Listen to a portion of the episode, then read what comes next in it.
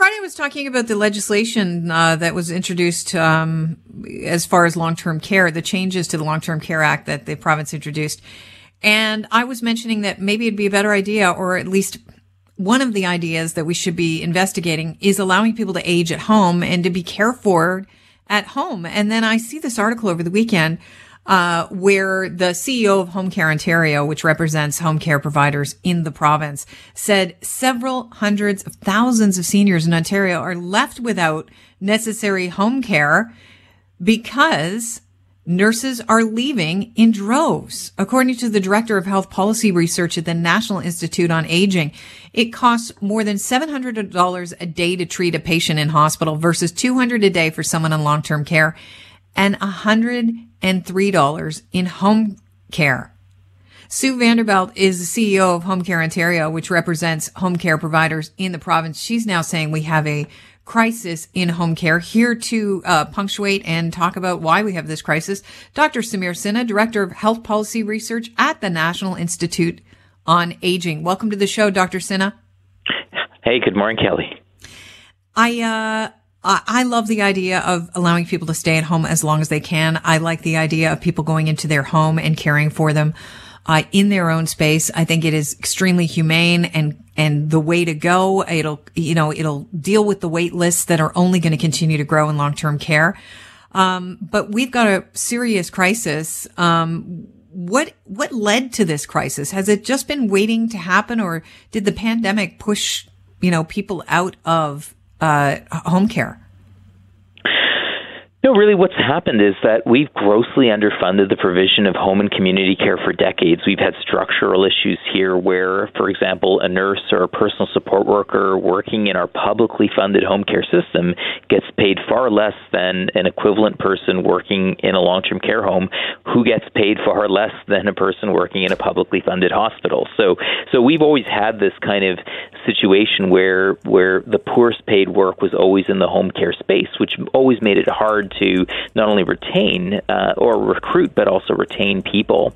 And then, and then, really, this pandemic kind of blew the lid wide open because all of a sudden, for uh, you know, as we started opening COVID assessment centers, we started needing more help in our hospitals and our long-term care settings. Uh, there were new jobs that were popping up that were paying, uh, you know, a premium that just told people, you know, that hey, you know, if you actually go and work in one of these other settings, you're going to get paid a far lot more, and in a setting where you're more likely to have access to PPE and other supports and services. So, mm-hmm. so this is really what took our home care system that was kind of operating on the brink to basically being in a in a in a disastrous situation right now. Because as you said, right, when nobody that I know aspires to end up in a long-term care home, people want to stay in their own homes for as long as possible.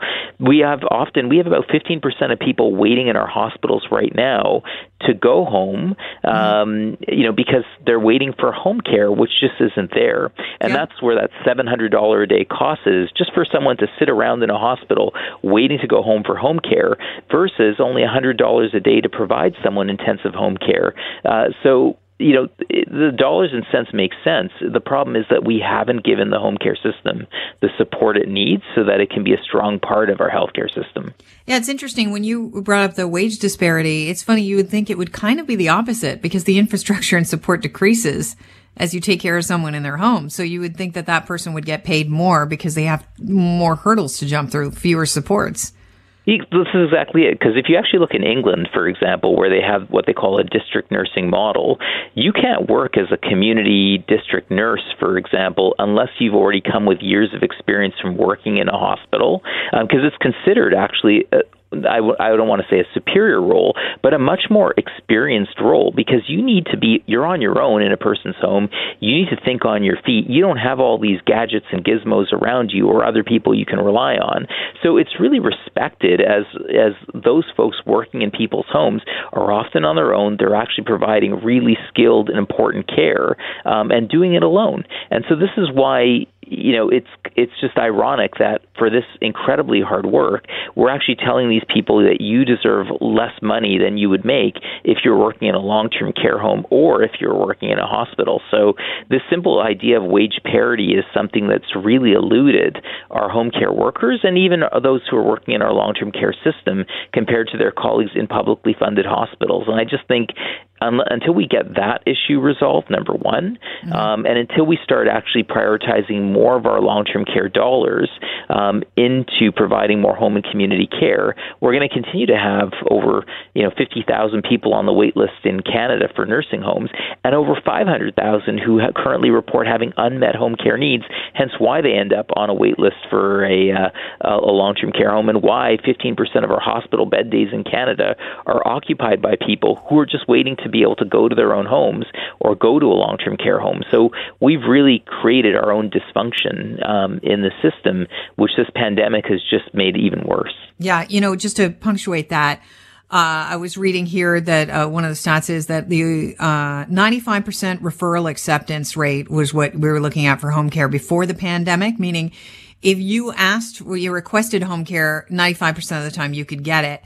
Uh, the current rate is 60%. And a lot of uh, the nurses left to help out with the vaccine effort. Can you talk about that?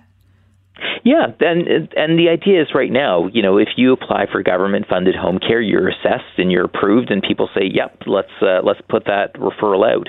And often, you know, in Ontario, for example, we have a bunch of different providers um, who say, "Yes, you know, I, I I'm authorized by the government to provide care." But right now, whereas 95% of those government referrals would get picked up by a home care provider, right now only 60% are because they're just simply saying, "We would, you know, great that the government." Government's giving us more money to provide home care right now during the pandemic, but we just don't have the workers to do this because they've all gone um, to work in in much higher paid roles, uh, working you know in vaccine clinics, working in hospitals, working in long term care settings. There's only so many healthcare workers to go around, and when you actually pay people significantly different wage rates, it's it's you don't have to be a rocket science to realize that folks who weren't who were only making maybe sixteen dollars an hour, when you can go somewhere else and make double your pay, you'd be an idiot not to do that. Yeah, and you know what you what you said there really reminds me of something that we were both talking about at the very beginning of the of the pandemic. It might have even been earlier in the pandemic. Is that um, when it comes to long term care, when it comes to home care, when it comes to dealing with people that are, you know, in their later years in life and possibly, you know, closer to their final years in life, it seems that we as a society have to accept responsibility. We just don't. We just it's it's it's like it reminds us that we're getting older. And it's a really, it, we have to admit that we're part of the problem because otherwise we'd be banging the drum here.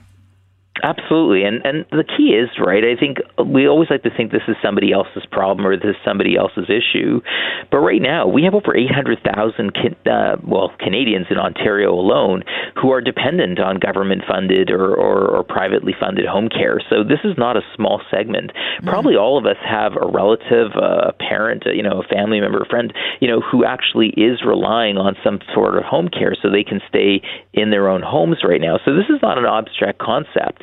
And you know, people have to realize that within 10 years, one in four of us will be an older person. More of us will actually need to be relying on government-funded home care or even private home care supports.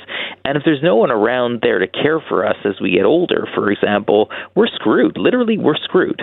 I like how you're touching on that selfish. You're hitting the selfish button hard. Ding. What about if it's you? Eh, eh, eh, but crazily enough, it, it motivates people to do something. It's like if we can see ourselves in that situation, oh wait a minute, let's get on this. So hopefully, uh, you know, if if it if selfishness is going to lead to a change here, I say uh, let's get on it. Dr. Samir Sinha, thank you so much for joining us.